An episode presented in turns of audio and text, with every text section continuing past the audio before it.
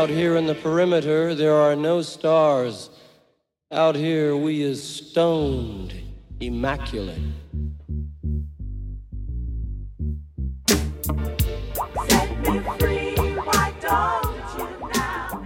Hello and welcome. This is the C86 show. I'm David Eastaugh. As you know, we love a special guest. This week it's going to be the turn all the way from Australia. Yes, it's the one and only, the hard ons. Just hard ons, I don't think there's any the at the start. Anyway, I spoke to one of the main members, the guitarist Ray Ahn, to find out more about life, love, and poetry. Anyway, look, this is all very exciting. And it was also very early in the morning. Time difference. Anyway, it's rock and roll anything for a good interview. So after several minutes of casual chat to find out more about each other, I suppose, um, we got down to that very exciting subject that was the early formative years of music. Ray, it is going to be now over to you. Anyway, enjoy.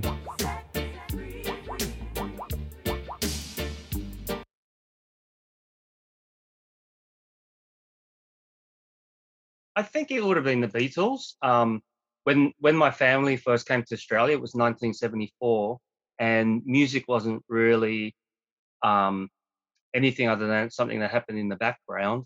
And um, I guess um, just uh, because everyone had heard of the uh, the Beatles, we, and we used to see the Beatles um, cartoon on TV on Saturday mornings.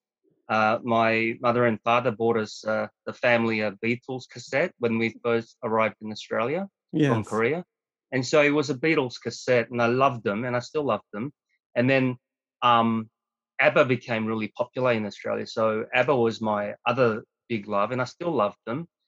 Um, but my next door neighbor uh, was into uh, Bowie, um, Led Zeppelin, uh, and uh, Kiss and uh, ACDC and bands like that. Right. And he was uh, five years older than myself, so he made me a, a, a Kiss cassette um, when we were when I was a kid, and he was five years older than me. So I would have been maybe mm. um, ten or eleven, and and he would have been five years older. And uh, Kiss became my favorite band for the next three years or so. Yeah. So Kiss would have been my first um, uh, love. But then in 1977, when um, God Save the Queen came out on a seven inch uh, with that um, very distinctive um, uh, picture sleeve with the uh, the Queen with um, the writing over her eyes and whatnot. Yeah. Um, he he bought that record. My next door neighbor bought that record, and he decided he didn't like it, and he he gave it to me. And then I heard it, and uh, I thought it was uh, pretty incredible. and um, yeah, and so I started listening to um, punk music, um, but only what I could get my hands on. And um, uh, the things that I, I saw that uh, were considered punk, I had to um, go and find in um, import record shops and, and whatnot, you see. Yeah. Uh, so it made me go to uh, these uh, import shops in the city. And um, by then I'd turned probably 13 or 14, I was getting older and and um, we'd always go to uh, record stores after after school excursions and whatnot in the city. And um, then he opened up a, a, a really big world of um, uh, well punk music and post punk music. Uh, you know, you you discover all these bands that had come after the initial explosion as well. Of course, like XTC, The Cure, eventually, and I remember when Cure first came out, I was fascinated with them. Mm. Um, and of course, bands like the Buzzcocks were still going at the time, but they were starting to change their sound a little bit more. And so that was it was incredibly fascinating. And that so that that would be that would be a big part of my childhood. Um, you know that period of the age between ten and 16 say you know that six year period mm-hmm. that's a hell of a lot of uh, uh, discovery in in in six short years, and it would have been the same for you, I would say. Those six yes. years. It is yes. interesting. So they're, magic years. Yes, and and they are the formative years. I know that when you know Lemmy or David Bowie, who were born on the same you know same year, so the same age, obviously, and uh, and whenever they got asked, you know, what their main main musical influence were, they used to always say, you know, it was Little Richard, and then it was like Elvis and Eddie Cochran and all those. And and as Lemmy always said, you know, you you know that music at that age is going to be the music that's going to be embedded in your DNA for the rest of your life. You know, you might like other yeah. things that come along, and you kind of try and keep curious and want to hear the latest, whatever. But you can't, you, you know, that person that you were then you know, you're so young. I mean, when you're that age, you think you know it all. But when you look at 16 or 16 year old now, 16 year olds now, they just look so tiny, don't they? And they look so innocent, you know, at the same time, you know, as, as well as putting that street, you know, trying to be street yeah. But it is, but you, you know, that music that you listen to constantly and you sort of want to sing to every song. Cause, cause it was funny you mentioned ABBA, because I remember we had an ABBA record, I think it was Arrival, and, you know, used to play it a lot because dynamically some of the songs are extraordinary you know i think they're just kind of perfection well they are kind of pop perfection aren't they and my parents also had an album because we were very sort of working class so we didn't have a lot of records and when my parents got married um, you know they had to sell all their possessions and sort of get rid of everything basically to sort of cobble some money together because people especially working class people never used to have debt you know they would just work really hard save up and then buy whatever they needed eh, you know even almost to the point where a house you know and you know they didn't have you know hot water or central heating or inside toilet you know it was all kind of quite that kind of lifestyle. So i remember they they didn't have a record player in the 60s but we bought one in the 70s or they did and they bought a few rec- records in which was kind of like they were quite cheesy really but they did have one which was the carpenters which i played constantly because i thought the lyrics of the carpenters were stunning you know and i think they still are. I think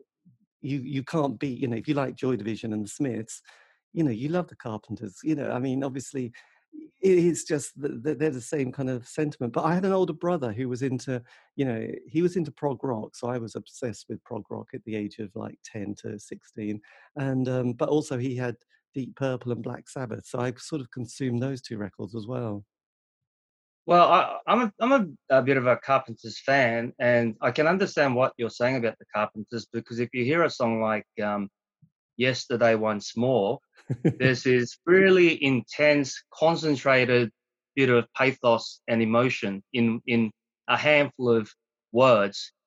You know, in in in a song like that, you know, um, you know, the recalling of something that happened when you were younger and as as opposed to as it applies now and that kind of stuff it's uh well it's very it's very emotional and powerful music uh, and you can't deny how good the songs are no you know, I, I mean, still love them oh god when you hear the song you know i say goodbye to love no one seems to care if i should live or die i think you know, mm. you kind of who wrote that? You know, the Carpenters. I don't know if they wrote all their songs actually, but then you know, Morrissey or Ian Curtis. I mean, they you know that it's it's kind of quite extraordinary you know and you know when you're young and you're listening and singing along to these songs you forget you know what you're kind of completely meaning and then later on in life you think oh jesus that was quite yeah.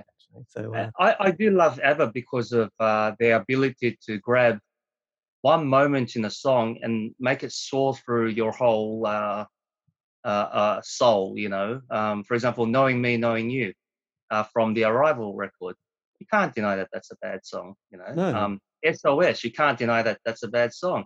If they do grab a moment in a song where they change notes and go to another part of the song, and that little change just dramatically pushes you for another emotional window, and it's you know it's it's quite magical music, and I I can understand why people don't like them because they're very polished, but uh, that was by design. I mean, if you listen to their songs, they don't have um, crash cymbals, um, you know, because rock music is a series of explosions, isn't it? Like Led Zeppelin, you know, the chorus is coming up, drum roll and crash. They didn't have crash cymbals so much. They had the hi hat going all the way through it. So the driving emotional force in that band were the soaring vocals and then the note change. It wasn't the beefy drumming or or ridiculous amount of lead guitar or anything like that. They were just like just like little side things, you know, like the little guitar lick in um uh knowing me, knowing you, you know. Uh, they they were they were there to augment what was already happening powerfully with the vocals and and the, the key change and the note change. So really, really good songwriting. I love them. Well, I know a few friends who are musicians, and whenever they used to try and play ABBA songs, they they came away saying, "Actually, they're really complicated. They're really, you know, they're quite technical. They're not, they're not like one of those um, bands that you could sort of just go, oh yeah, that would be quite easy to cover. It's like you you need to be quite a really good musician, and where and they take you to places that you you know are quite technical. So you need you need to be a quite a, you know accomplished person who That's understands right. music. So um so I think actually a lot of musicians kind of respect ABBA even more when they try and play their music because yeah. No, I have to say one of the songs I love is Eagle. Is it Eagle? Where it really Oh yeah. God, it's so dramatic. You know the way that changes. It's really dramatic. It is a classic, actually. It's a classic. So, uh, so look. So when did um, you know? Because because during that period, the eighties in in the UK, you know, we had um, we had 70 yeah so 79 you know thatcher gets in power in this country you know so suddenly we have a very conservative government for the next million years. Well it's quite a long time. And then you have um, a huge amount of unemployment in this sort of 80s especially the early 80s so you know we had the falkland war then we had the miners crisis, uh, crisis and lots of strikes and lots of pick, picketing and violence and and so things are going wrong uh, badly. So you know and then a lot of people become very and and in the UK, a lot of people go unemployed because there's not much job. So, a lot of the bands that I've interviewed during this period um, spent about 12 months, uh, 20, yeah, two years kind of unemployed. So, what was it like during the 80s, in the early 80s for you guys in Australia or Sydney? Um, in in the in the 80s, there was um, uh, far as I could tell, it was um, we still had the remnants of um, white Australia policy that was always in the background there. Australia was a really funny place. Um, uh, we had this uh, idea that uh, Australia was um, uh, the lucky country, you know. Um, but really, uh, I didn't really see any optimism until the Labor government came into power with Bob Hawke, and that was uh, that was the early '80s. And when he came into power in the early '80s, this um, left wing, um, uh, the you know our Labor Party, things started changing. So there was more um, uh, uh reconciliatory talk with um, the indigenous population there was more concentration of issues that affect non-English speaking um, uh, immigrants, for example. Uh, there was more uh, things concentrating on um, workers' rights, for example, and there was all this really weird optimism that I hadn't seen, um, and that was the early '80s for me. And the early '80s in Australia was when um, I noticed that the Australian government started pushing the idea of multiculturalism. Do you use that term in the UK? Multiculturalism? Yes. Yeah. Because we all accepted that Australia was a multiracial country, but we never mentioned that term multicultural until the Labor government started talking about it as if, and then they started saying, suggesting that the word assimilation is quite uh, wrong and quite possibly racist because assimilation suggests that um, you need to become uh, like the dominant um, people in a society to fit in. Um, so multiculturalism replaced that thought, and the Labor government was a big part of pushing that idea forth. So multiculturalism would suggest that you can, we are going to embrace the difference what now we call the word that we would use now is diversity. Mm-hmm. That diversity and multiculturalism is a dynamic um, power and force that you could use to make society better, not only society, but also the economic side of the society. Uh, and everything that pervades through society was going to be better if we embraced multiculturalism and went off saying what what can we embrace from all these different people? And it's not just about um, uh, food, but to be quite honest, food was a really big thing because I mean, it sounds ridiculous to say, look, um, I had a cultural experience yesterday. I went to a, a Malaysian restaurant, you know, but but in reality, it wasn't anything to scoff at because if because if you look at the map of Australia, it is right on the bottom of um, Asia. So you would think that we'd have this porous exchange of cultural ideas with Asia, right? And it's true. And if you look at uh, Britain, Britain colonized uh, places like they, they went to places like Malaysia and uh, India, and so and Pakistan. So you would expect people from those areas to migrate to the UK and bring some things with them, which surely could be a good thing, you know, mm-hmm. um, to make society more dynamic. Because uh, in the modern world, I mean, everything changes, and in the modern world, can't we learn from other cultures and and um, learn from each other? One of the things we're going to learn from each other is acceptance of tolerance as an idea. You know. Mm. So for me, um, the early 80s was uh, a period of uh, real optimism, and uh, the Labor government really, really pushed this notion as a cool thing.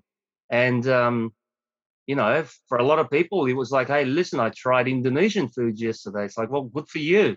And if that was a little gateway to learning about other people and and and and appreciating this diversity as a dynamic force in society, then I thought it was a good thing. Yes. Does that make sense?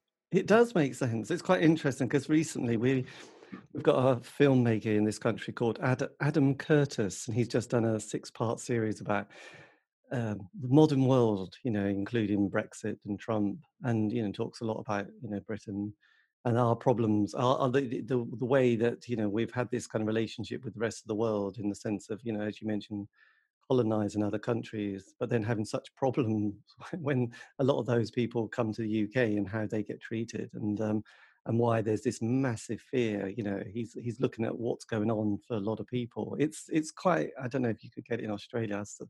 Just send you the link because it kind of it.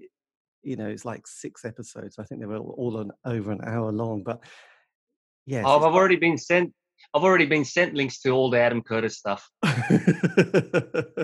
it's kind of, you know, but he doesn't just do the UK, he does the whole kind of world and he pulls all these. Yeah, the Trumpism and all that stuff. Yeah, you know, what is going on. So, you know, you do have this kind of, you know, yeah, I mean, the, you know, a bit like, I suppose, America with the, you know, the, yeah, the, the sort of yeah, who who was kind of living there before everyone turned up, and then sort of what they did, and and sort of the UK having these kind of great issues about the Commonwealth, and then you know what what comes at the end is that we you know we sort of get very fearful, and everyone wants.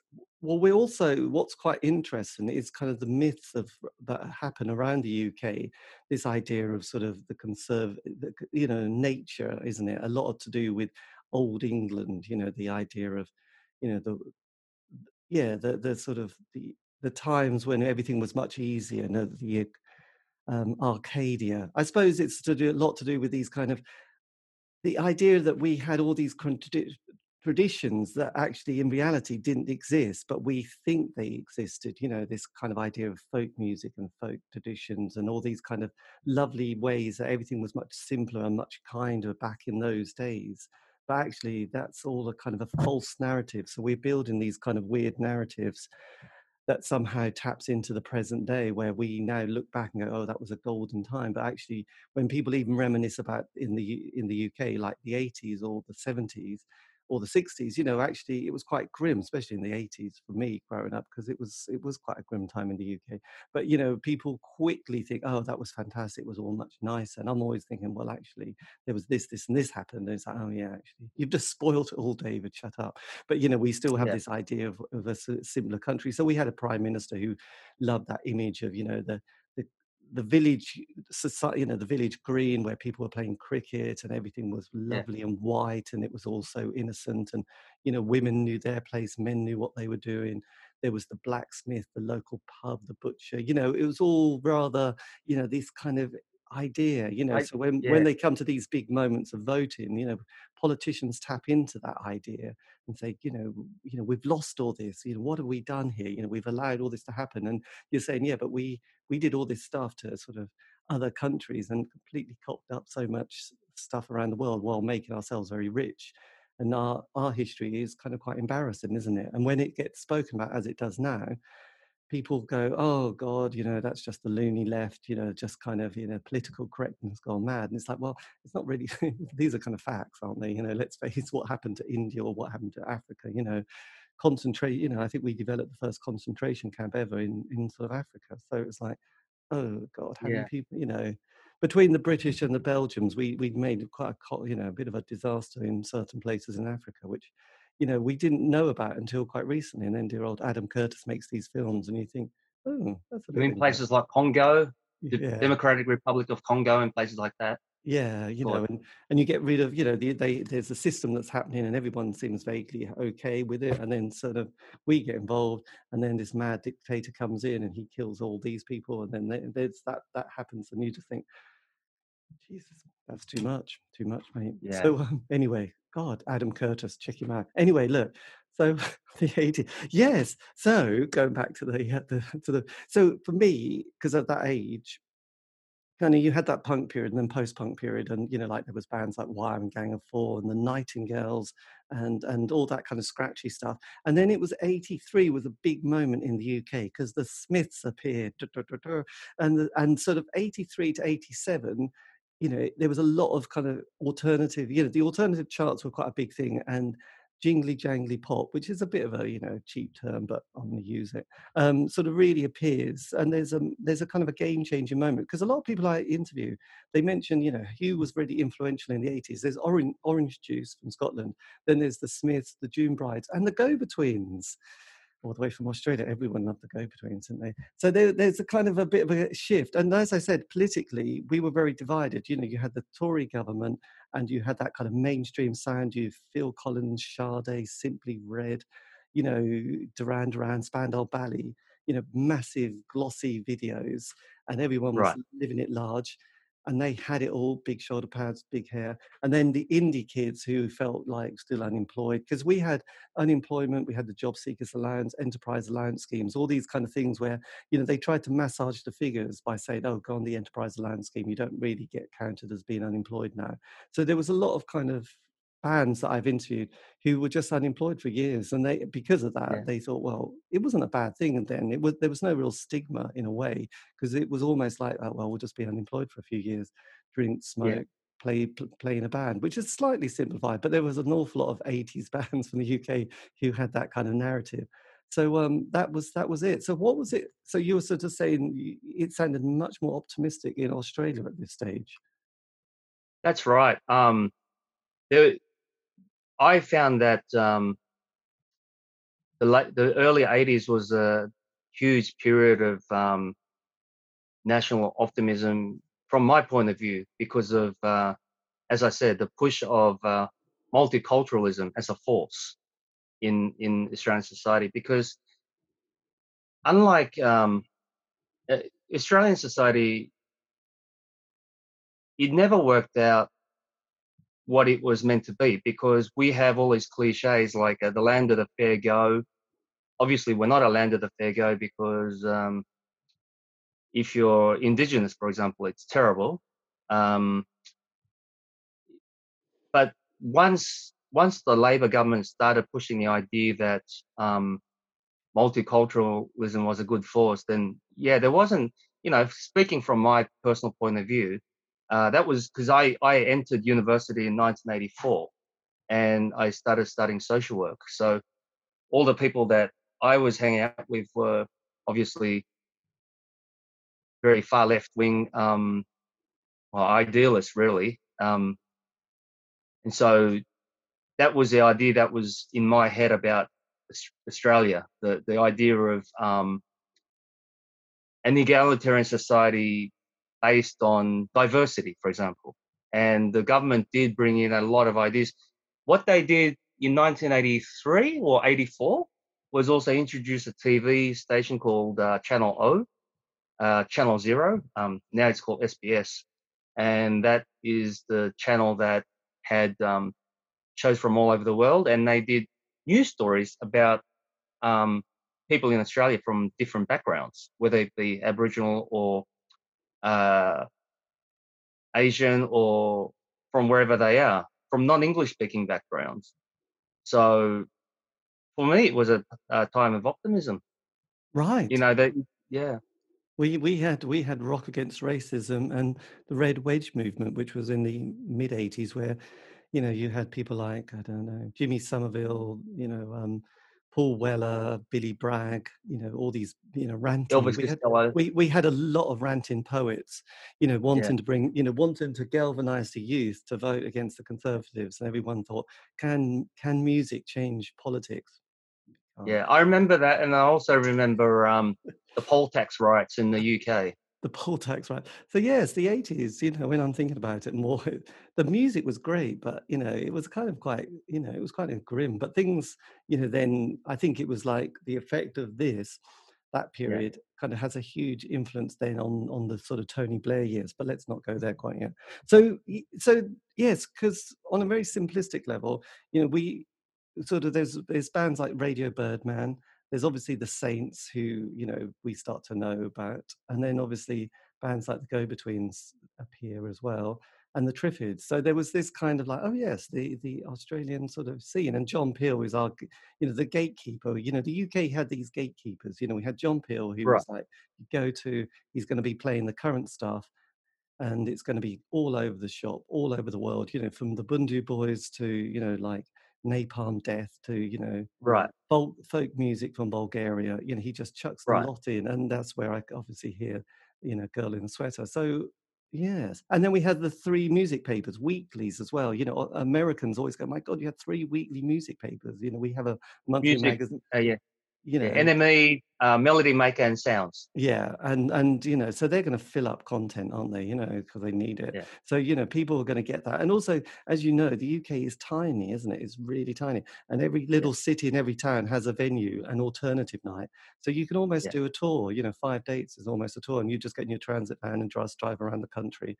You know, Australia wasn't like that at all. We, we, all the places were very, very separate, um, long distances. For example, I told you that uh, the early 80s was a period of optimism for me personally, but I lived in Sydney. Um, people in um, Queensland, for example, had um, a far right wing government to contend with, with all sorts of really terrible um, right wing laws that were, um, they, the police had power to arrest uh, people very easily. Um, they had a corrupt pri- uh, premier, Bjelke-Petersen, uh, this uh, um, South African expat um, who um, really um, ruled with an iron fist, and he was a brutal, brutal, racist, corrupt man. And um, you know, th- there was a lot of really great music coming from Queensland, and a lot of it was because uh, of the championing of this music from a radio station they call Four Triple Z, who were um, a community radio that were always fighting against um, the right wing government. And I remember when uh, we put out "Girl in the Sweater," you know, the the cover was um, um, had to be censored in Queensland of all places because the police would go there and confiscate the records based on a very subjective view of uh, what was uh, um, offensive or not. So because of the distance of um, of the country and pre-internet days, we just had these inkling of what Queensland and places like that were like. But um, it wasn't until we started touring and getting our records out to these places, and it really hit me what those places were like. How how um, brutally right wing, um, for example, Queensland were, and I felt sorry for some of the um, the music fans that had to endure um, all sorts of um, censorship and things like that from the Queensland government, for example. Yes, well, that's quite grim. So at this stage, that you were at university, did you you sort of join the band, don't you? I, joined the band in uh, 1982, right at the beginning. I was in, uh, I was still in high school, and uh, we spent 82 and 83 uh, when I was. They were both high school years for me. Um, spend all that time, uh, those two years, watching bands. We would go and watch bands every weekend, and we would play parties and school dances and things like that. But we never, uh, we we try to get a show at um, when I when I was in uh, year twelve, which is the final year of high school before university, when I was uh, um, I turned eighteen, and I, I asked uh, a friend of mine, "Hey, do you reckon we could play there?" And he said, um, um, "Come back when uh, the youngest one uh, turns 18 because they're they're going to um, you know make sure that the people that are on stage have to be over um, 18." And so the youngest one was Blackie, the guitar player. So when he turned 18, we got to play at that pub um, the very next year. But uh, but we played for two years earlier in just places that were not um, alcohol settings. You see, like at school dances, uh, church halls, you know, big gatherings and community halls and things like that. Uh, but they weren't to be mocked because you know there'd be a lot of young kids there dancing and stuff like that. So it was a good um, and you'd be playing with other bands and stuff. So it was a good um, learning ground, I guess, before we actually played pubs to people who are over 18. Yeah. Um, so we we ended up being the youngest people in the pub. The youngest pe- person being our guitar player, who was 18, who just turned 18 and we're playing. So we were the youngest people there. And again, we got good really quickly from there because um, there were so many pubs to play. And now that with the doors to the pubs were open for us to play, we just kept on playing every weekend, maybe three or four times a week. yeah. And that was my first year of university. So did you? I mean, was the bass the the instrument your go-to instrument at that stage? How come you sort of found yourself? Uh, well, when when um, I was at school with the guys, uh, I was 15 and the drummer was 15 and the guitar player Blackie was uh, 14. I um, I noticed that they were having a a, a band. Uh, they had a band and they would let me hear their demo cassettes and stuff like that. And I thought I'd like to play in a band. I was quite jealous of them, and uh, they they didn't really have a bass player. They had a guy who who was kind of like their bass player, but the the idea that I got was that he wasn't really fitting in because he was um, he was more or less into more like things like Led Zeppelin, Ted Nugent, um, uh, the hard rock stuff, and the other two guys were into Siouxsie and the Banshees, um, The Cure, uh, The Damned, The Stooges, and things like that. And that's what I like. And they they said, "Oh, well, we we we're kind of um, not sure how Peter, that was a bass player at the time, is fitting in because he doesn't really like punk." And then that gave me the idea. Uh, next time I saw him, I said, oh, I bought a bass. They're like, oh, did you now? and I just put that idea, yeah, you go away and think about it for a while. And I didn't know how to play, but then within a couple of weeks, they said, um, listen, uh, do you know how to play your bass yet? And I said, no, I don't. So that's okay. Can you want to join our band? And I said, yeah, sure. So I was in the band just because I had a bass and they wanted to, it was little things like my music taste that was more in tune with them that asked me to and but I knew that they would were looking for a bass player that would fit in and I fit in but I didn't have a bass so I went and bought a bass Yes. so I it- back so I didn't want to play bass I wanted to play guitar but I ended up playing the bass I know that um, dear old Lemmy, he sort of just got a guitar because he saw somebody at school who was walking around with one, and all these girls were sort of following this person. So he thought, God, that's that's it. I'm going to get a guitar, and it worked. And then, you know, he wasn't that great at the guitar or rhythm guitar. But then, you know, the Hawkwind story was that he turned up, and and the bassist hadn't turned up, and the gear was there, so he started doing it. And they said, Well, you're in Hawkwind, and then obviously the rest is history. So you've obviously the the people come to the bass in quite a strange way, isn't it? Really. yeah I for the first I reckon five or six years of playing in the hard-ons I, I never felt comfortable with the bass at all I didn't feel comfortable being a musician but I really enjoyed playing in the band with these guys and the songs were really great and they would encourage me to write songs and stuff like that but I did all the artwork for them as well. So conceptually I came up with a lot of ideas and a lot of the ideas that I came up with were based on um,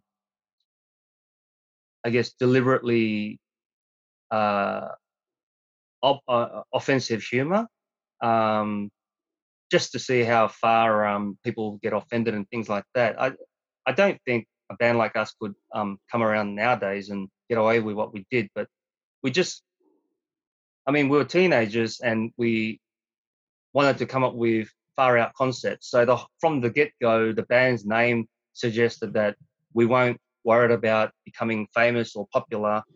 And so one of the things that we really enjoyed about being in the band was that you have um, you have freedom, you know, as opposed to being worried about how to make your band work and su- be successful. But we didn't have that issue, so we were kind of left to the, our own devices to do what we wanted to do.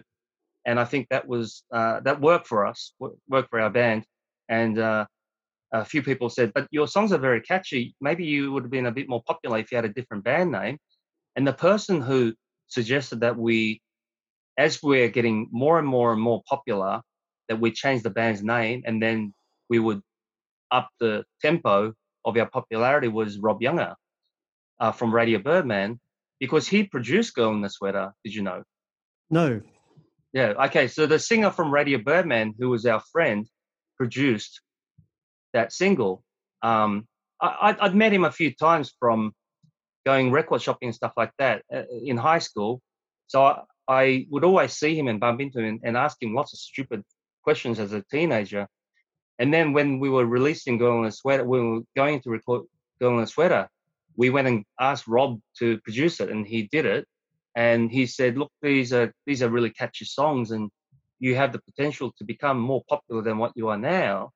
You should think about changing the name of your band because at the moment that's going to limit the level of your popularity." And we said, "No, we'll just keep on going." And then years and years and years later, maybe ten years later, Rob came up and said, "I was wrong. It didn't really hamper you at all. You just kept on going."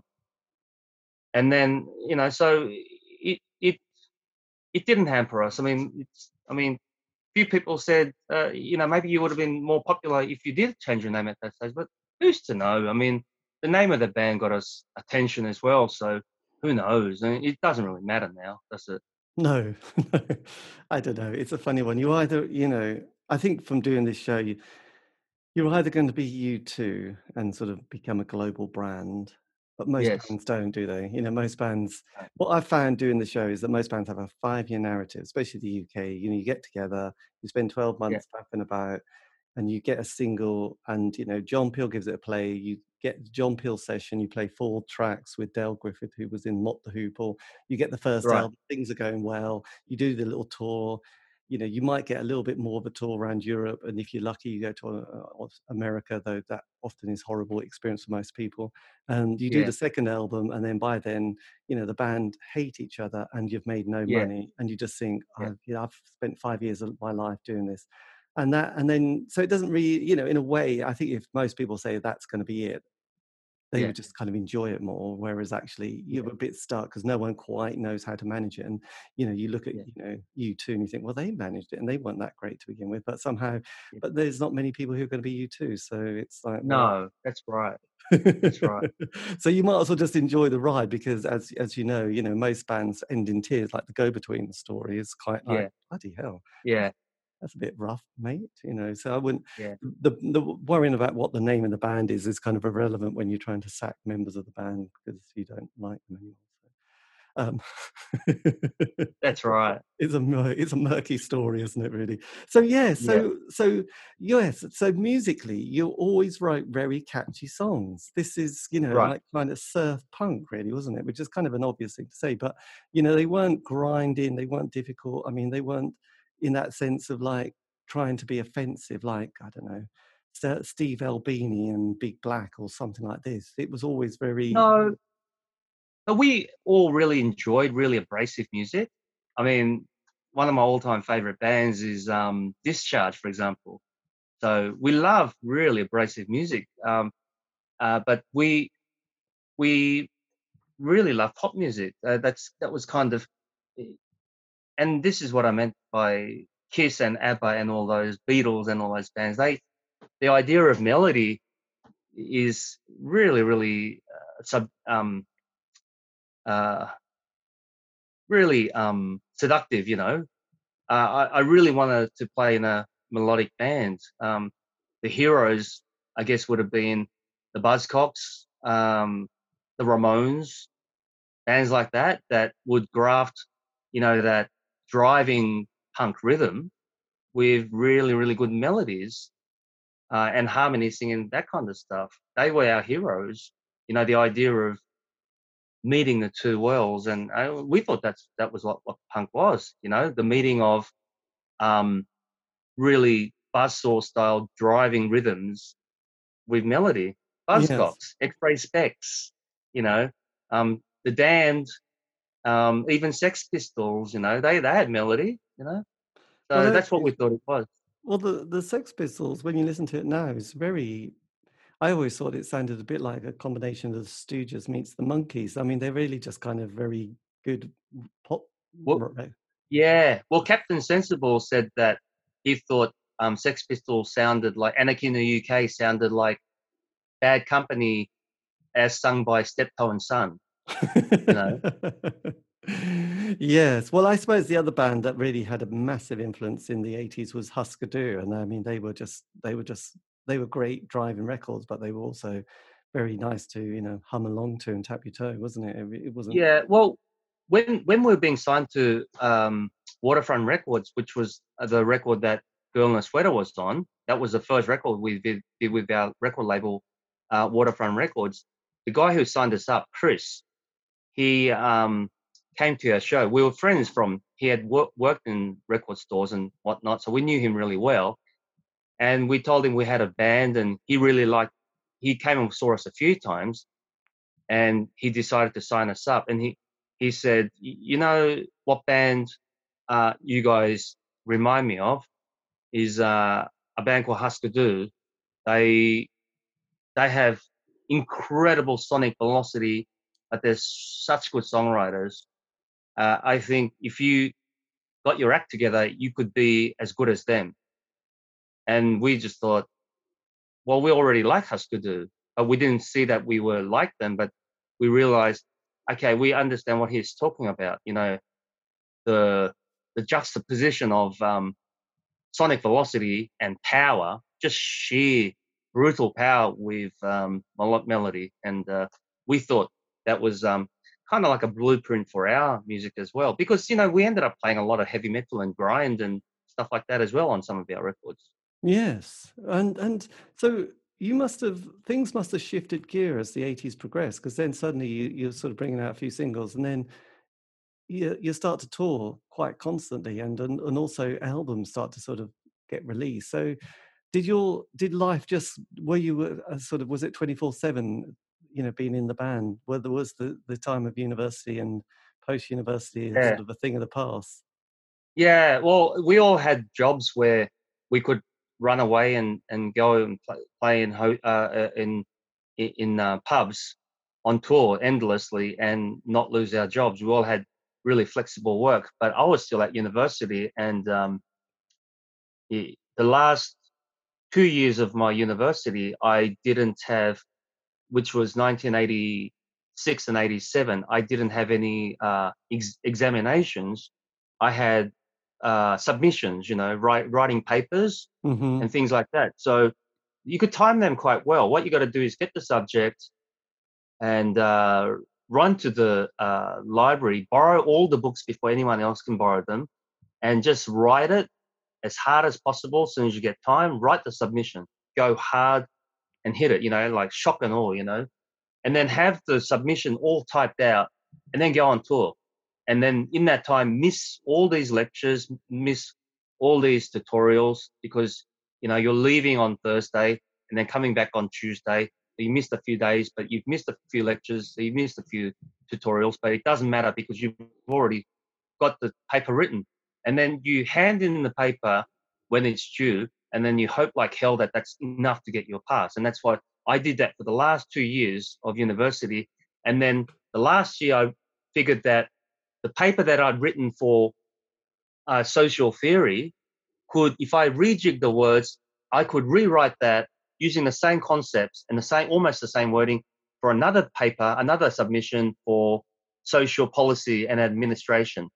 So I would go, hey, I've already written this somewhere else for this for another subject. I just have to rejig it to suit this um, paper paper su- uh, subject matter. So I would do that. So um, you know, I got away a couple of times like that, um, which didn't mean that I learnt anything. But at by that stage, we were touring so much. My main goal was to pass uh, and get my degree. And um, the, the what the ironic thing is because I was really, really trying hard to make sure that I didn't fail by going really hard at the beginning and getting all the library work and reading and typing out of the way and then relaxing and then going on tour, I actually wrote some really decent stuff. So the last final year, I ended up with uh, a, a, a couple of distinctions and a credit, and I did I passed quite well. So that was my last year was actually quite successful, and I got my degree, and that was when 1987 was when Vinyl Solution Records in Portobello Road in London had put out um, a, a, a, couple of our records. They put out a record called Worst of the Hard-Ons, which in Australia was called um, uh, Hot for Your Love Baby, and they they were putting that out, and we had a chance to tour in '87, and I said, I said to the rest of the band members, I would really like to get this degree without being on a plane and worrying about it. They said, "We'll wait for you." They waited for me, and then I I left for Europe with the Hard-Ons in 1988. Um, the university degree, I had to go to the registrar and sign a declaration saying that my degree will come in absentia, which is they roll it in a tube and they mail it to my mother's address. So I didn't have to wear a gown and that kind of carry on with the graduation.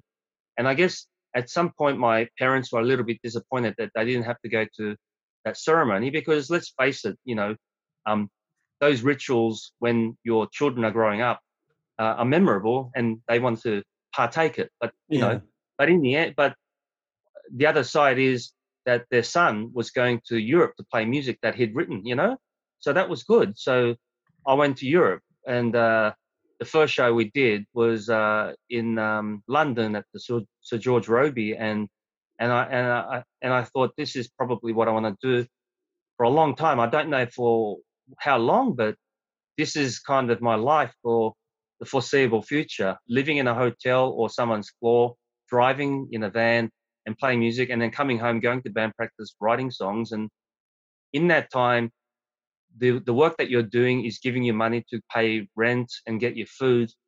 And so it's your employment, you know. But at the same time, it doesn't feel like employment because it's what you did when you're at school. Yes, and at that time, I mean, when you're young and you're able to do that, you know, it, it, it, all seems like such a good idea. So, when you were, what was it like, sort of playing in front of like the British market? You know, the sort of the audience. I mean, um, from the George Robey. did you start touring around the country at that stage? Yes, we did. We went to Norwich and played with, as I said, the Disrupters. And I said to the um, Rob, who was uh, the manager of um, the Stupids, would were touring with them. Uh, that show at Norwich, we're playing by ourselves. And Rob said, You're headlining, you're headlining the uh, uh, Norwich. And we said, Oh, so the stupids aren't playing. No, no. Um, you know, Ed's gonna come along in the band and stuff, but you're you're playing on your own. So is there another band? Yes, there's a band that's on before you. And I said, Who's that? Are there a local band called the Disrupters? And I said, I've heard of Disrupters. I've got one of their records and so I was, it was a bit of a shock, you know, um, because that was a pretty famous punk band. So um, yeah, we did play all around the UK, and uh, it was, you know, the Riverside in Newcastle and things like that. It was it was incredibly fascinating. Um, you know, we met uh, Captain Sensible from the Damned at a show, and that was incredible. On our day off, I went and saw Squeeze play uh, some benefit for um, the union. Uh, that was incredible. You know, there was I saw the the, the piano player, um, Jools Holland, on stage. I could see him smoking a cigar or whatever on on stage, just like I saw him in a photograph. I was like, that's that's um, Jools Holland from UK Squeeze. They're playing, they're playing, um, they're playing um, Up the Junction. I know this song. I've got that at home, and they're on stage right now. I'm watching. I thought gee whiz, I'm glad I'm seeing them. I liked them when I was a 15 year old kid. I bought Cool for Cats when I was 14, you know? So it, it was like I'm seeing them in their motherland, and I, I thought that was really cool. And that just kept on happening every time we went overseas. Because it's interesting because quite a few Australian bands and, and even in New Zealand, they, they do the thing of actually relocating to London, don't they? They do the squatting thing in London for a while and um, as if they're going to live there. Because during the 60s, we had Germaine Greer, um, Barry Humphries, and a guy called, is it Robert Hughes, who was a sort of art Yeah. historian, the kind of art, famous critic. Australians who all came to the UK and, and have stayed here, I think, ever since virtually. So, I mean, were, was the band ever tempted to stay, or were you just always touring and getting back home? No, um, by then, you know, you know, the Easy Beats and and bands like the Easy Beats and ACDC um, relocated for a while too, didn't they? But all these bands had come before us, and I think the the concept of air travel wasn't such a big deal by the time we started uh, traveling in 1988. I, I- of course, the Easy Beats. I'm not sure if you're familiar with the Easy Beats. No.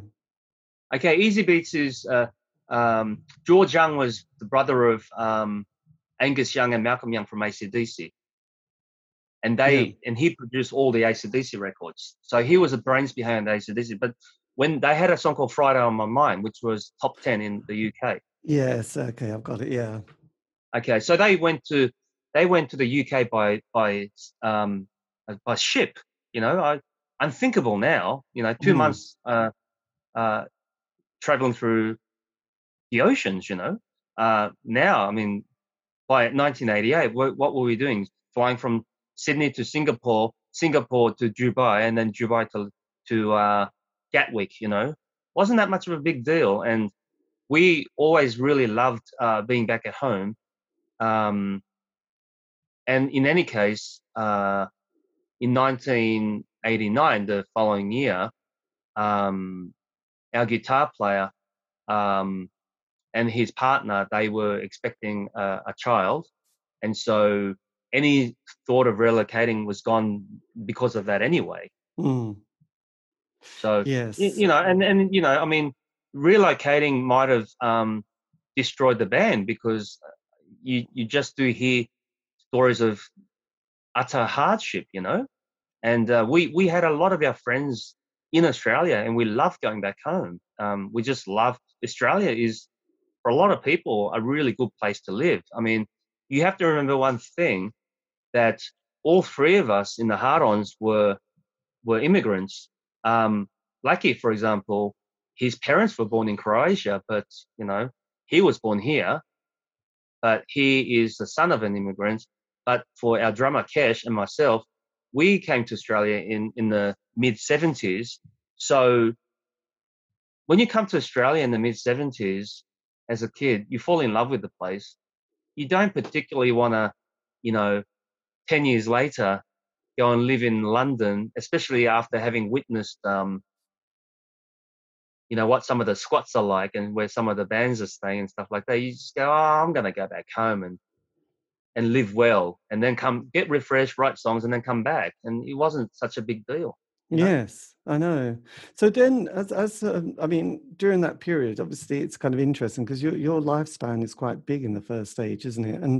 And by the sort of, I mean, because musically, in you know, as this kind of indie narrative goes, like '87, the Smiths break up, then Ecstasy comes along, and then you know, it kind of simplified, but you know, there's this kind of new wave of younger people who want to hear the Stone Roses and the Happy Mondays and the Soup Dragons, these kind of bands and and so a lot of those kind of bands that I really loved in the sort of 80s, especially from the early days, had sort of had enough. They'd done their two or three albums. They realized the music press and everybody was kind of looking for something which was a bit different and uh, the new sound. And so a lot of bands split up at that stage. And then you get from Seattle, you get the grunge scene that starts to appear. So you have to sort of you navigate through that almost into the world that we call Britpop. So you were still releasing quite a lot of albums at that stage, weren't you?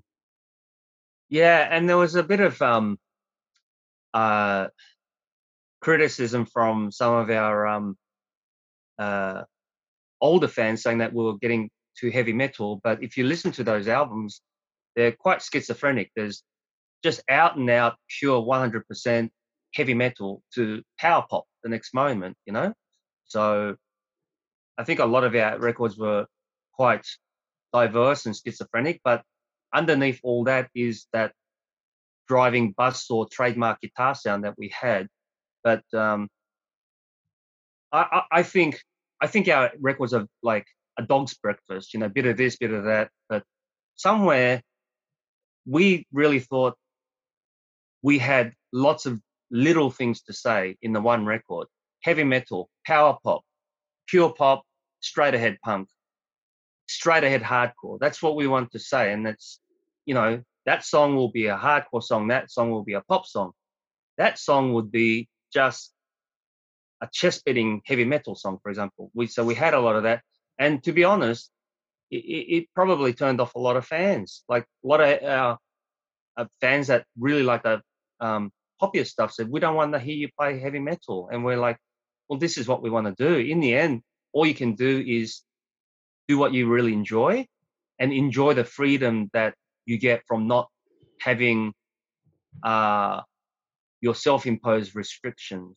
That, if you know what I mean. Yes. But well, I- you know, but then there were all these bands like the Pixies coming along, and and you could tell that they were just about to become huge. Soundgarden came along in '89, and you knew that they were going to be huge. They were getting more and more popular. So we didn't know where we fit in. And by the time '91 grunge happened, we're like, well, we don't know what's going on. We don't know where we fit in. But the only thing we can do is play the music that we like, and uh, you know, so but I mean, nothing lasts forever, and we but we lasted ten years in the original incarnation. I thought that was quite good. That was very good, actually, considering. I mean, when you were recording your, you know, the 80, uh, 93 album, Too Far Gone, were you, when you were sort of entering, sort of writing it and then recording it, did you feel like it was going to be the kind of the last album for, a, well, a while? Yes. Yes, yes, because um, uh, we we wanted to uh, play music that was um, quite, um, for a better word, abrasive and maybe even avant-garde in parts, maybe psychedelic. We want to play in in in bands like that. Uh, something happened in um, 1989. In 1989, we met uh, our tour manager in 1989 was a German guy named Gunther.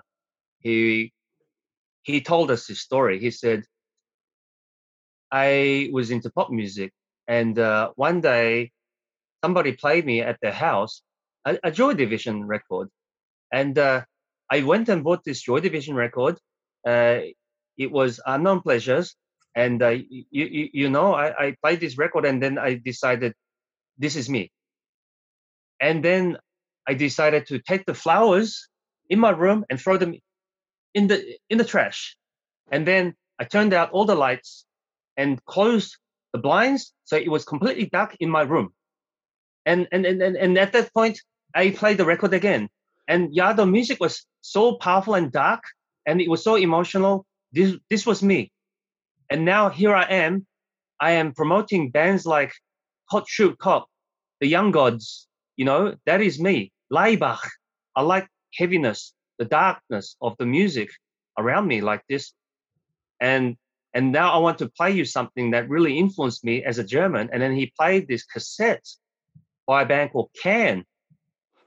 and so we started listening to this band Can, and it was like, wow, yeah, where do I know that name Can from? And then I realized that's Pete Shelley's favorite band, Pete Shelley from the Buzzcocks.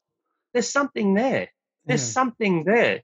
It's not just Beach Boys and the Kinks and Small Faces and the Stooges and Velvet Underground. There's also Can. This is a really dark, incredibly inventive band here from the late 60s to early 70s. So we started listening. I, I went back home and got out all my Gang of Four and Public Image Limited records and started listening to them again. And I said, how can I play this really muscular rhythmic music with deliberately adventurous and avant-garde leanings? And in the end, we said, let's make this other album. We made this album called Yummy, which was ironically the most melodic pop record.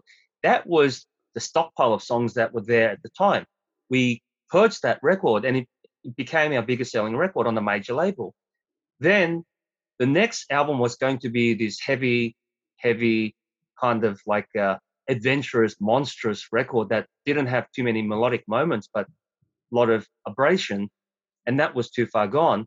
But by that time, the the few a couple of us in the hard-ons were pretty disillusioned with um, what was happening with our band and our expectations from our fans, and uh, that's when things started changing um, metaphysically for the bands. What I mean is, left to our own devices, we were able to go to a photo shoot wearing, um, you know, shorts, you know, wearing shorts or um, wearing um, flip flops or not having shaven, not having washed our hair, and kind of that was the image, you know, the band of a bunch of like a immigrant rebel without too many shiny bits, and the record company didn't mind that. But then I think when Nirvana got big, everybody kind of started grabbing our ear and saying, "You already have a cult following. You could actually get bigger." Um, we want you to put out a record that's going to put you through the stratosphere. And we came and gave them Too Far Gone, and our record company absolutely lost it. they said, We gave you the money for you to come up with this. And the record company actually, you know, the, one of the guys from the record company actually said, he actually more or less said, I don't have, I don't know what to do.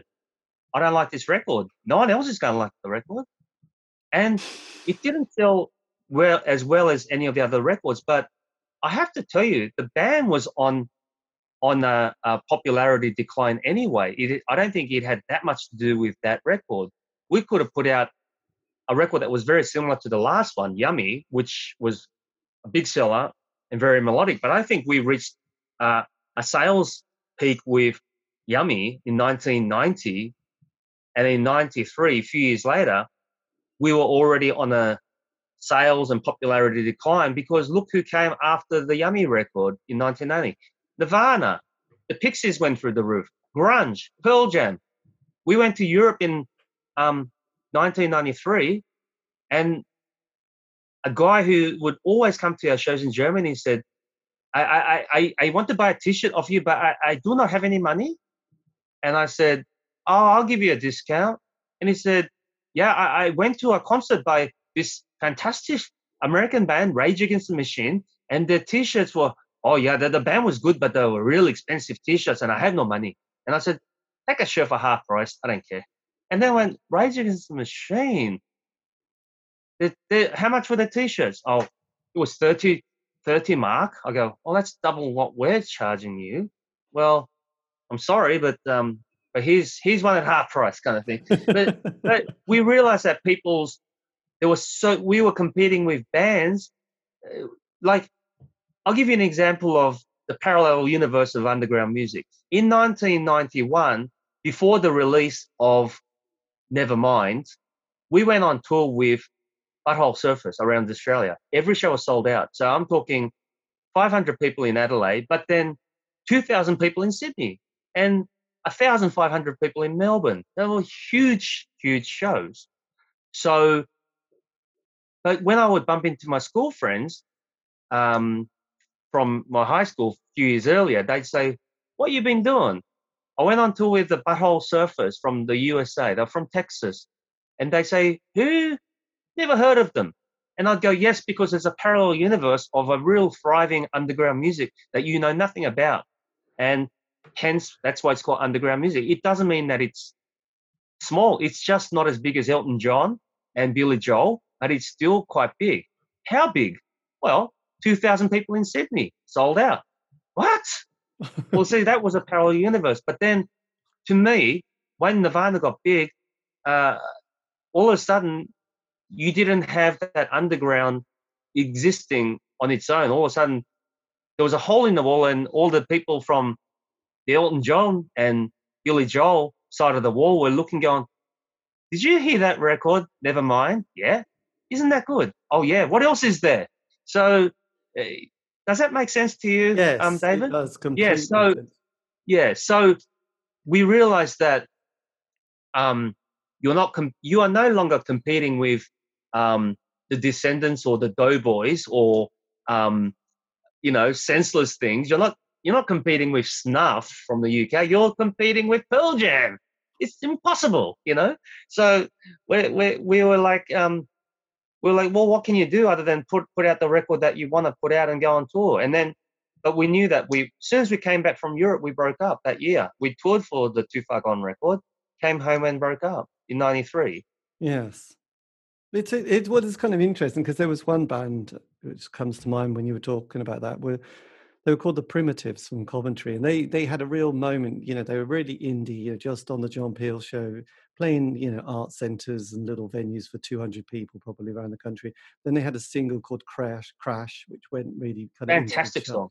Yeah, and then they kind of had that moment and then it was this kind of thing because I was talking to the guitarist and he said, well, the thing is when, when we were getting to that sort of next point or next couple of points down the line, you know, the music papers weren't even bothered about us. Our fans weren't even coming to see us. And by the, you know, the fifth or sixth album, it was a bit like, you know, we can, I mean, he didn't say the term get arrested, but it was a bit like, you know, it's like, does anybody care if we got this album? Does, you know, and it's a bit like, oh, oh actually no one cares. You're competing with too many other bands. Yeah, it's a bit because yeah. I think that you know that that kind of rough, you know, the 16 to 18 year old who's going to want that band.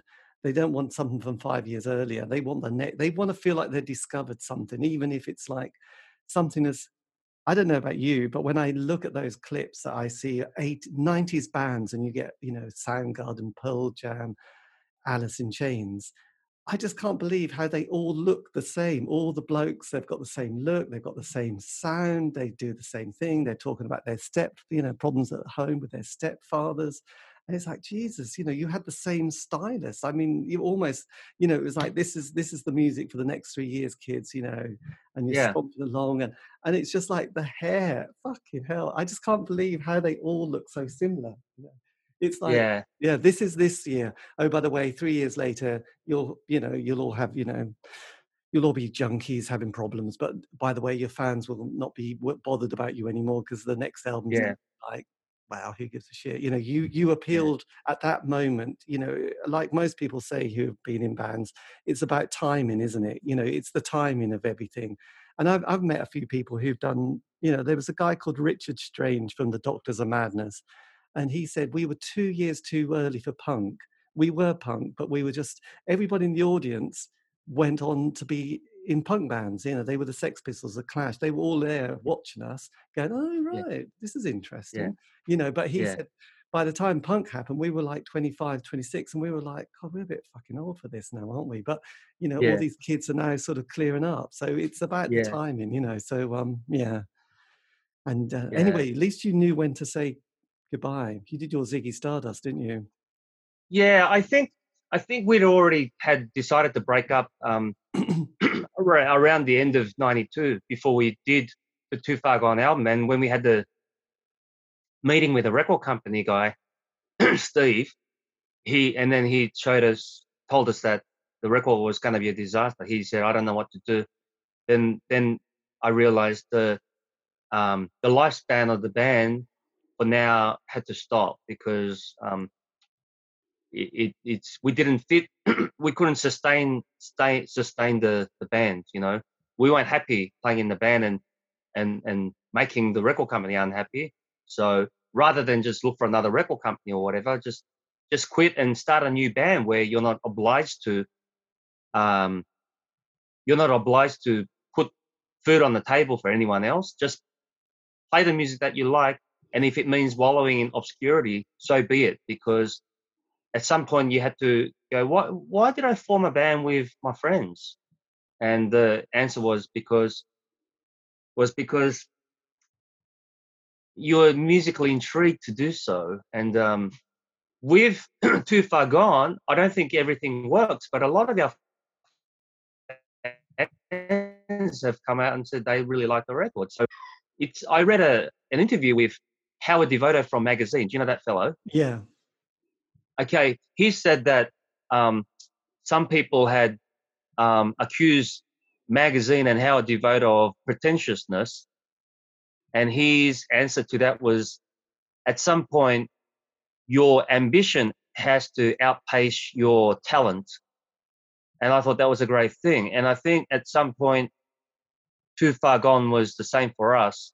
We had all this ambition, but but uh, we didn't know how to quite put that in the context of a band like the Hard-Ons with the record company we had and the fan base we had and the expectations of the record company and the fan base.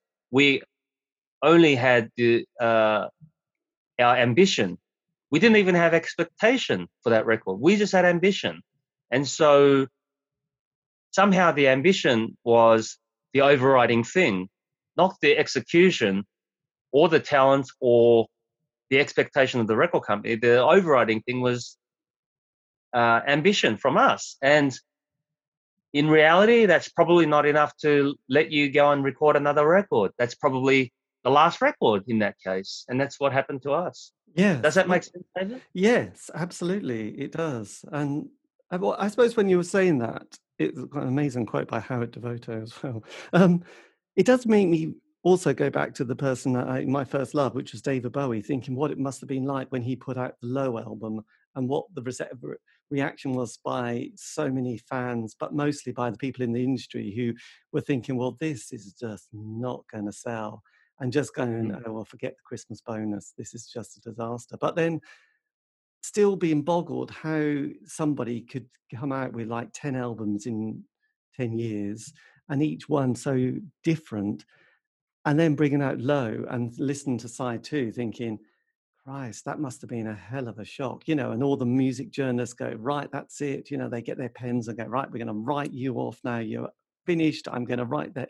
You know, Charles Shaar Murray write this horrendous in, in you know review in the NME, which he now obviously has to look at and think, oh shit, I really got that wrong, didn't I? My whole career has been a bit fucked because of that review because he just said that's it, David, you've finished me, you know. But it's just interesting, you know, like you said, you you have to kind of go out with a big bang, but how artists navigate that because obviously you you know you you would by then had sort of had enough and some you know like there's only one David Bowie really isn't there you know who goes that's fine I've got another record coming that's exactly right and David Bowie probably had something that other artists didn't have on top of that talent that on top of all that incredible talent was obviously his ability to absorb other people's music and go and understand why something works so well.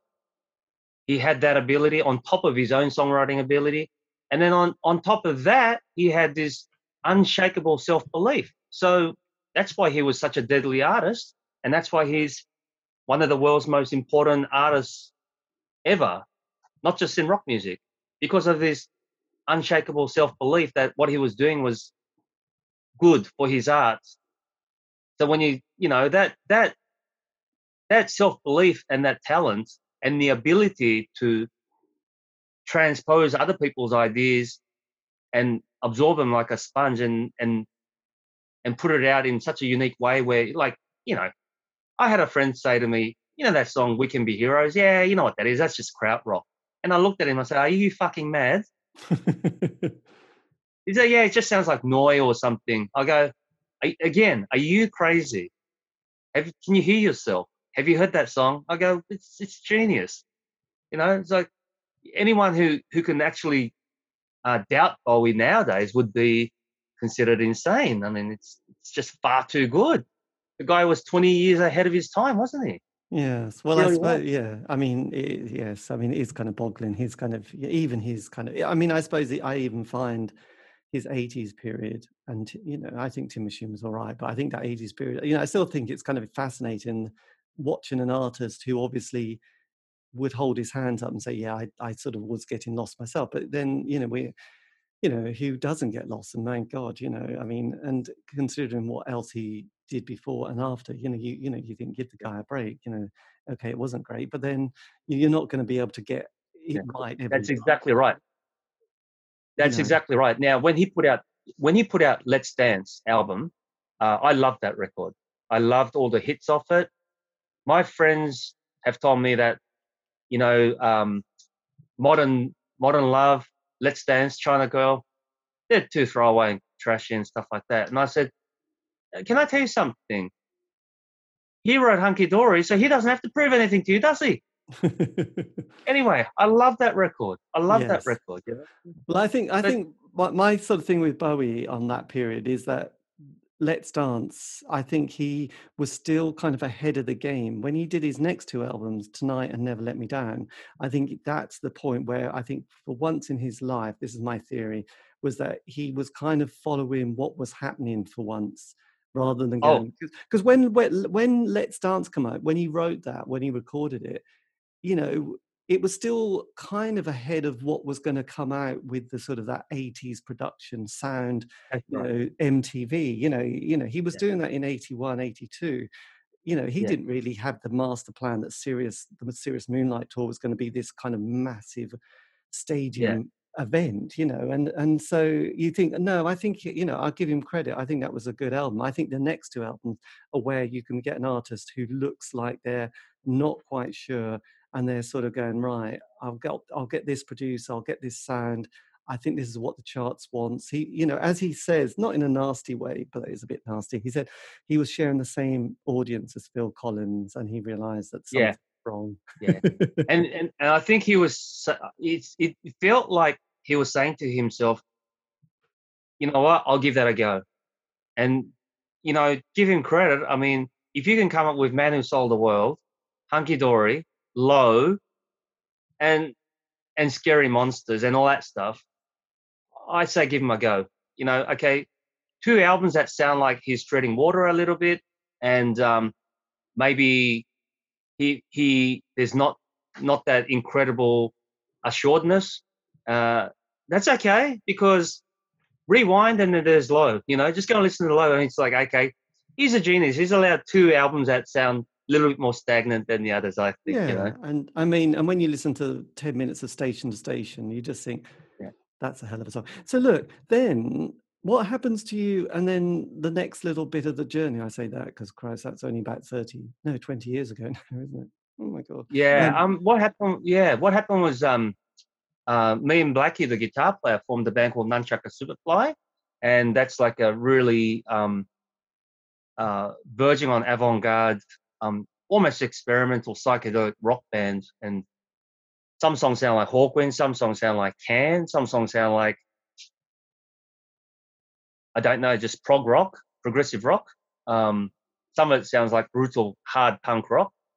Uh, we did that band to not much audience interest for a long time. We're still doing it. We've got a double album that just came out, and we're really happy and proud of that record. But um, in 1998, uh, we did a new bunch of recordings with Ed Kuepper from the Saints and released a couple of little CD singles and whatnot. And in 1999, one of the songs that we recorded with um, Ed Kuepper was put on a, a best of album and released in Europe. And we went to Europe and toured in uh, nine, uh, 99 uh, with the original lineup. So we kind of went back into full time band mode in 1998. Uh, so that was a, you know, uh, a, a stopping of five years there. And, and then um, in uh, 2000 and 2001, we played with, uh, we put out a record called This Terrible Place, which was really poorly received. And, and to be fair, it was a really directionless, muddy affair that kind of some really great songs, but no theme, nothing tying it together. Just, you know, all of us writing songs separately, going, yeah, let's play them, put out an album, and no focus at all. And, um, in, you know, if you dig through, you'll find some really good songs there. But we toured Europe with for that album, and um, our drummer Keish started losing interest at that point because he realized how hard it was being in a band again. It wasn't like the heyday of 88 and 89 when, you know, we just seemed to be falling into luck the whole time. And 2000, 2000 and 2001 seemed a lot harder. He quit the band, and in 2002 we put out a, we came back and put out a new album with a different lineup with a different drummer. And um, in 2014, uh, drummer Keish came back, but just as purely as lead singer, and we went around Australia and um, Japan too, actually, uh, as um, as a four piece playing with a different drummer, but with our original drummer, who was our lead singer, just staying on lead vocals, and we've been like that since then. So since 2014, we've had this four-piece lineup. Yes. So are you able to now sort of balance your you know your life the work the work life balance of sort of home work and the band you know have you managed to as a band get that kind of equation sorted out? Um well we we if we wanted to um actually drop everything and make the band uh, full time i think it would have been a real struggle to put food on the table because it would have meant that we would have to play all the time. You know like when you talk to you know that american band the melvins Yes. Yes, they. We played with them in '89, and we've been friends since. And their way of operating is to re- put out an album every year, go on tour around Australia, uh, around America and Europe, constantly play. And you know, America being what it is, and Europe being what it is, if you play in um, Amsterdam, and then it's not too much of a stretch to drive to Brussels and play the next day, which is a different country, and from Brussels, it's not too much of a stretch to go to maybe, I don't know, Aachen or Cologne or somewhere in the north of Germany. It's not too difficult to go from one really distinctly different audience and city to another. They could actually make it work. But and if in America, you would have to play Minneapolis and play Chicago, uh, Philadelphia, Cincinnati, all those places could be played one after another without too much bother if you have a van and you have someone driving you. It's not the case for an Australian band. You you would have to play Sydney and then go to Brisbane, which is driving 11 hours. Or if you went from Sydney to Melbourne, 10 hours drive. Sydney to Adelaide, you'd have to go to Melbourne first. And from Melbourne to Adelaide would be eight and a half hours. Going to Perth would be three days drive. So you have to fly everywhere. So there's huge costs involved. You can't play for a band of the size of the Hard-Ons. We can't play in all those tiny little towns and villages and and mini cities in between the major five major cities on the mainland. There are no places to play. So people are writing to me saying, "Why have you not played Wagga Wagga? Why have you not played Rockingham? Uh, why have you not played Darwin, Alice Springs?" And we say because we had there is no interest in the band. It's like I want to come, and my my mate Brad wants to come, and his sister wants to come. I go, that's not enough. I'm sorry, that's not enough. We need to have a few hundred people there, and quite clearly there aren't a few hundred people. But when a promoter, for example, a, a promoter in Cairns would say, "Can you come to Cairns? Uh, I think I can drum up enough business and make it successful." We go, "Yes, we'll go." And then there's a couple of hundred people. It's successful, and we come home.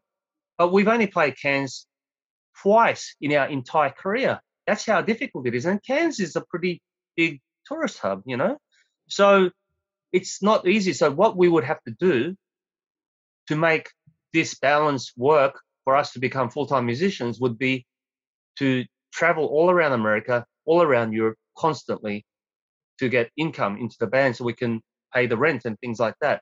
But the fact is, between the four of us, there are 10 uh, offspring. You know, I have two. A drummer has four. Our guitar player has one uh, boy who's a fully grown adult now, but uh, he could become a grandfather at any moment.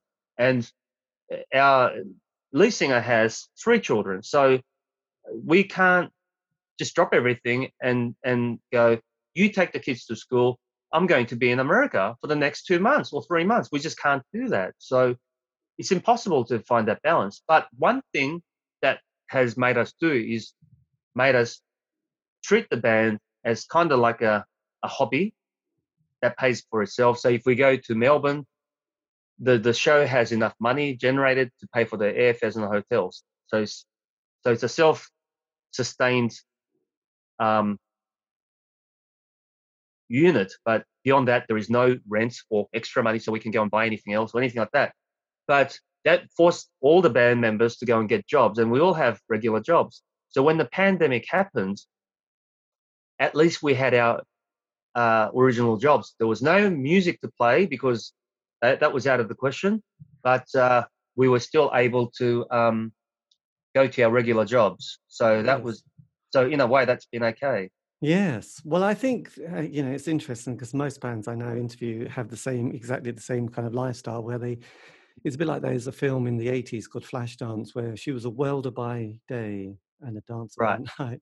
And um, Yeah. most bands are like, yeah, actually, I'm just going to have a proper job, but I'll really give it everything in the evenings and at weekends. And when we have holiday, we could do some dates and do a tour. But I mean, it just isn't, it just isn't feasible. And actually, those people seem happier and are producing quite a lot of stuff than people who've felt a bit jaded by the experience and feel a bit sort of bitter about the whole thing. So does that mean that you've got material and projects coming out hopefully Uh, sometime Yes, soon? the yeah, the Nunchukka Superfly, the band for me and Blackie have a double LP vinyl out, but the Hard-Ons are also going in the studio in May to record a new album as well.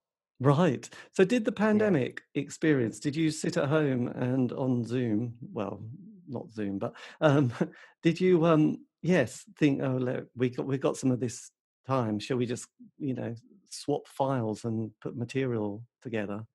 Yeah, so what we did was uh, in Australia, the the pandemic situation was far far better than almost every other place on on the planet.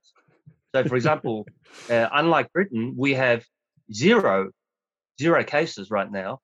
We have 15 people in New South Wales in hotel quarantine, um, but they the COVID 19 was contracted overseas. But the locally acquired um, cases uh, where I live, no, zero for the last 45 days. So that's pretty good, you see. That's very in direct contrast to what is happening in, in places like Paris or or I'm sure the UK, you know. Yes. So we've we've so we've been lucky to actually roam around and go to our regular studio place to to uh, um, um, knock out songs together, and also we've been lucky enough to play um, socially uh, distanced shows where a venue that holds um, 300 people would would have tables and chairs, and only uh, 80 people will be allowed in, and we were able to perform in front of them. They were not allowed to stand up during the concert, but and they had to be seated. But we played, and and and none of those shows ever were responsible for any spread of um, COVID 19 or anything like that. So it's been quite good. We have Mm. had uh, the chance to play live concerts. Wow. Don't tell anybody in the UK. They're going the musicians are going a bit mental actually. Yeah. Well, we're going to Adelaide. We're going to Adelaide in a month to play. You know. So and the legal capacity that they have for this venue is 150 people. So that's pretty good. 150 people. So that's half because normally that place would hold 300. Yes. cut the room to 150 and they're charging people a little bit more and everyone's happy to pay that extra bit. Oh, I think they have. Everyone's desperate. So, with the material that you're recording in May, is that material that you wrote during the last year, or is that stuff that you've had sort of in the in the archives? no it's all stuff that we've we've written in the last year Brilliant. so yeah it's all the stuff that came out during covid yeah My God. So, as an artist, how did uh, you know? How does that sort of come into the work, or did it not come into the work at all?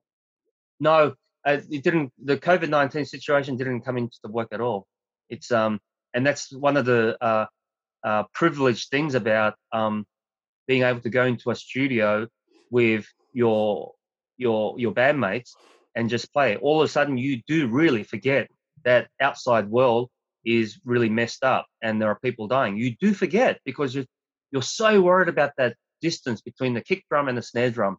Where is that bass going to sit? And it's just that ray you're coming in too early there why don't you slide the note in a little bit faster?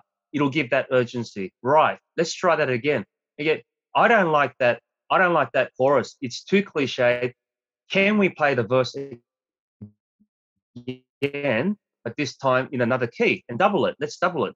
So what this is when you're doing that you just do not think anything other than what's the what the task at hand is. So we were able to knock some really good songs together uh completely distanced from the covid-19 thing in the world and we don't want to write songs about covid-19 we don't want to write songs that feel like it's a COVID nineteen record or anything like that. Right. Oh, this is exciting. Have you done the artwork for it? No, no, but um, I have um, the bare bones of it. That's all. On your mind. Yeah. So look. Well, we haven't even recorded the album, so I'm going to. What I normally do is when when we're recording, I take a bit of paper and doodle things, and then I I take the best bits, and they always end up uh, record uh, covers and stuff. Excellent. So, look, last question then. If you could have um, said some to your said something to your 18-year-old self or 16-year-old self, you know, some bit of wise wisdom that you've learned over the last decades, um, what would what would your sort of top thing be? You know, if you could just say, yeah, that was something that I've definitely learned. You know, because we we change slightly as people, but we're basically the same. But there's things that you kind of think, God, I would have just yes, I've learned that little number, or I would do this, or I wouldn't do that. Yeah, I, I would say I would say treat people a bit better, treat other human beings a little bit better. That's what I would say. Yes. Um, you know, that that would be the biggest um, regrets in my life. For example, uh, in 1988, we stayed. You know, our record company, Vinyl Solution, let us stay at a an apartment in uh, in uh, Holland Park in London, uh, a really nice apartment, and us being like uh, young men in their early twenties and whatnot, probably didn't look after the um, apartment very well. We made a mess, and and uh, we probably should have taken care to clean the apartment. And because the person who the apartment belonged to uh, his name was Seth. He used to have a record company called What What Goes On. He gave us that apartment out of the goodness of his heart. He said, "I'm going to be in New York. You guys have the apartment for a month." And we, he told Vinyl Solution, our record company, that the Hard-Ons really made a mess of the place. You know, we really should have cleaned up. And but at the time, we were all looking at each other, going, "Who's going to clean that up? Who's going to fix that door? Who who broke the handle. You know, in the end, none of us, we were all responsible, and there was no, no one answerable.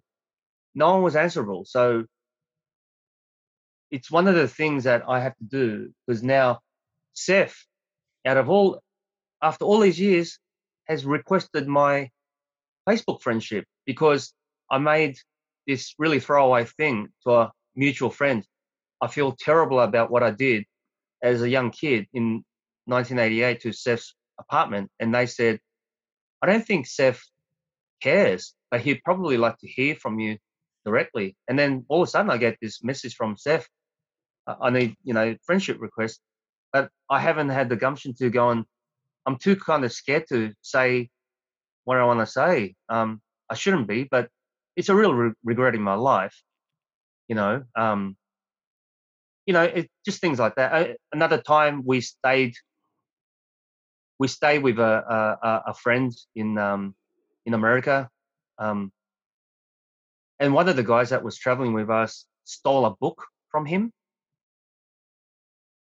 and I didn't find out until we left the country and were sitting around, and one of the other guys in the band said, "Hey, I've just found out that uh, such and such that was traveling with us stole a book." And I was so distraught by it that I didn't know what to do. And uh, it was a book about tattoos, you see. I it took me took me about three years to write to him and apologize. In in that time, he wrote back and said, "This is before email, you see." Yeah. He wrote back and said, you don't really need to apologize. But I'm glad I know which one of the bands that stayed there stole it, and I and I said I am offering to um, replace anything, and and I'm ashamed that it took me three years to uh, write to you. And he said, "Why did it take you so long?" And I said, "Because life got in the way, and I put this didn't put priority priority on it. Yeah, I let it slip my mind." And then I thought about it. I was like, how could I let this slip my mind? But I did, you know. And so um he's we're still friends. We're still really good friends. And and in the end, the only thing you could do is be honest and be true to yourself. But I guess there are things that I really regret about I mean, I really should have done something about it earlier. Um, you know, but yeah, yeah, I, I would, I would say if I could tell my 18 year old self, I would say, um, treat other people better. You know, I'll give you another example. Um, there was a band um, um, called Fire Party, who um, who were uh, they were on Dischord Records. You know, Ian MacKaye from Dischord, um, yeah, minor director. He they were so they they were living in DC, Washington DC, and when we were there in in in the states, we'd already played with them in in in London, and we became friends. And when we were in DC, they said we can you guys can stay at our house. So two of us stayed at one woman's house, the other two stayed at uh, the other three stayed at because uh, our yeah other two because our tour manager uh, Tim Pittman who was our manager was there too so there was four of us um, you know can stay with the drummer and you know and she was really nice and so was a bass player she was really nice we stayed with them and um, our guitar player Blackie he um, he uh, had to go back home because his father fell ill so the gig was con- uh, the concert was cancelled and we were playing with Fire Party, the band that put us up. And instead of going to that concert when they were playing by themselves without us and enjoying their company and cheering them on, we were so. I think we it was a combination of being deflated and distraught and worried about our guitar player's father. For whatever reason, we all decided to get in a taxi and go and see a band called the Dickies. We didn't turn up, and and then I thought about it, and it was was an appalling um, lack of um, you know solidarity with the people that was putting us up. You know, so I was like, oh, how can we? And I thought back a few years later, and I said, instead of going to the the band to watch the support band because they were putting us up, we went out and watched another band. And I said, why did we do that? And I just couldn't work out how immoral we could be and how disgustingly um, uncharitable to the people that were being nice to us. So yeah, if I could take that back, I would. You know, yeah. that's what I would say to my 18 year old. Does it? Yeah. It's, yes. It's, no. I mean that that story is is kind of like yeah. I mean, terribly shameful. It is. You know, but that kind of moment where you just feel so, I suppose, selfish, and you just say, "This is what I want to do, and I don't care," and you just do it. But mm, I, and I, I think I, I, I have a huge amount of guilt, so things like that, I do sort of. I probably don't do a, do those sort of things a lot, but when I have done them, I do wake up the next day thinking God, that was such a shitty thing to have done. You know? Yeah, and and and and I just I just hope that I became a better person. You know. Yes, I, I think I have. Because if there's self reflection about bad things that you've done and you wish that you could take them back, then then yeah, then then that self reflection does say, well, maybe you have become a better person. I don't know. Yeah, well, I would have, I would have thought so because, um, yeah, because I'm sure some people wouldn't have even given it, you know, wouldn't remember that decades later. But when you do remember things like that decades later, you probably you kind of yeah you wouldn't let that happen again would you really? Let's face it. So no and you know then there's other things like when the first time we went to germany uh, we had a tour manager um, his name was michael and um, his father was uh, his father was in the military in the nazi party you know and so we were merciless with him making you know constantly making Hitler jokes and that kind of stuff. And then it was only only a couple of years later um, when somebody, a German friend, said, "This is such a sensitive topic. You have to have empathy with people who have generations of families that were in the Nazi Party. You have to have empathy with them. There is so much insane amount of layered issues that we have to deal with as a nation that it doesn't help when tourists from Australia come and make very frivolous and cruel jokes. And then it just hit me. Uh, it just really hit me. And then I I think about the the Hitler jokes that I told that bloke Michael, I, I think, my God, it's you know, I, I you know, so but you, you can't you can't take them back, but I guess you can just try and be a better person, couldn't you? Yes, no, but it's you know, as you said just there, you know, at least you've had self-reflection, thinking, "Crikey, you you know, yeah, it's good. It's good to both look back and and sort of look at the positive things, but also I think also to sort of cringe and sort of not go back with the rose-tinted sunglasses to the past, whether it was kind of like some you know people have their glory decade or glory years, and I think, well, it was all right, but Mm. even so, I mean, people talk about the 80s now a bit, and I think, yeah, but we sat around and moaned. You know, this is from the UK. We Mm. moaned a lot. We were just all feeling fed up and depressed and moaned. You know, we weren't having a great time. I mean, musically, it was brilliant. All those, you know, pe- pe- posts that people put up now of all those gigs that you know we could have gone to or we did go to. You think, God, that was amazing. You could have gone three gigs for two pound fifty, and they were all brilliant bands. But you know, Yeah.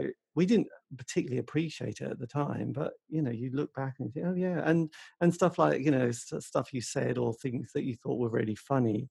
You know, luckily, you know, you just think, God, I would never say that. You know, that's why we've got this kind of, I suppose, there's a bit of a culture war going on now, isn't there, with this kind of the woke thing that's happening and people thinking, oh, you can't say anything because everyone's so sensitive. And thinking, well, yeah, but you look at some of the comedy or so-called comedy in the 70s in the UK.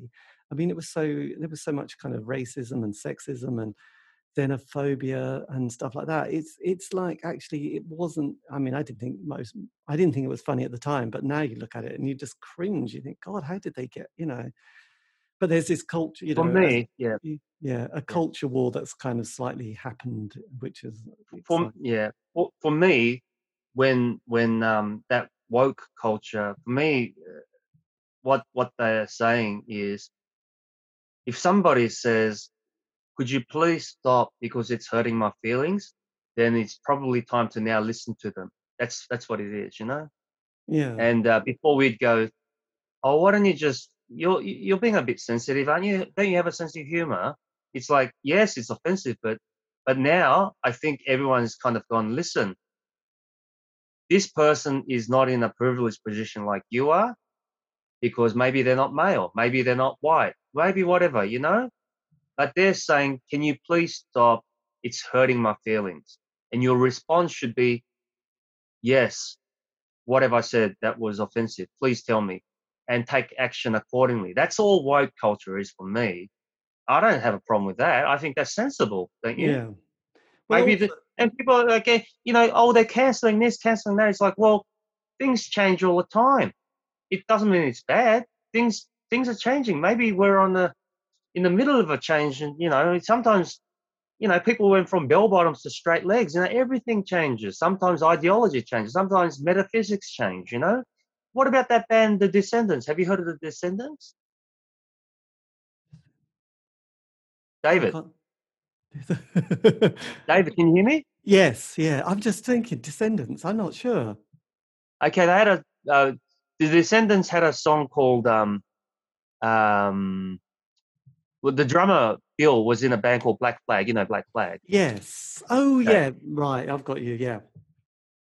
So the Descendents in 1979, um, they wrote a song called "I'm Not a Loser." That's one of their best songs. And in the song, it, it it's got these lyrics.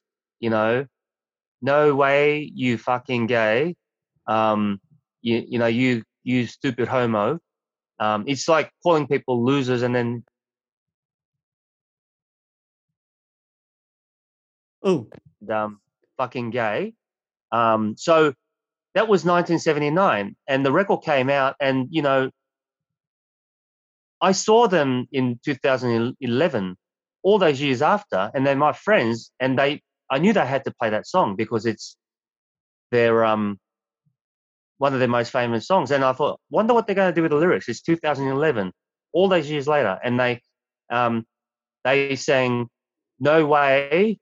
And then they left the word gay and used stupid, stupid asshole instead of homo. So they changed it.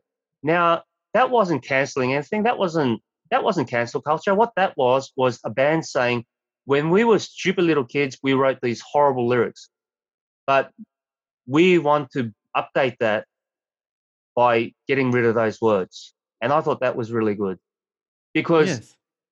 because those horrible lyrics don't take away from the fact that it's an incredible song.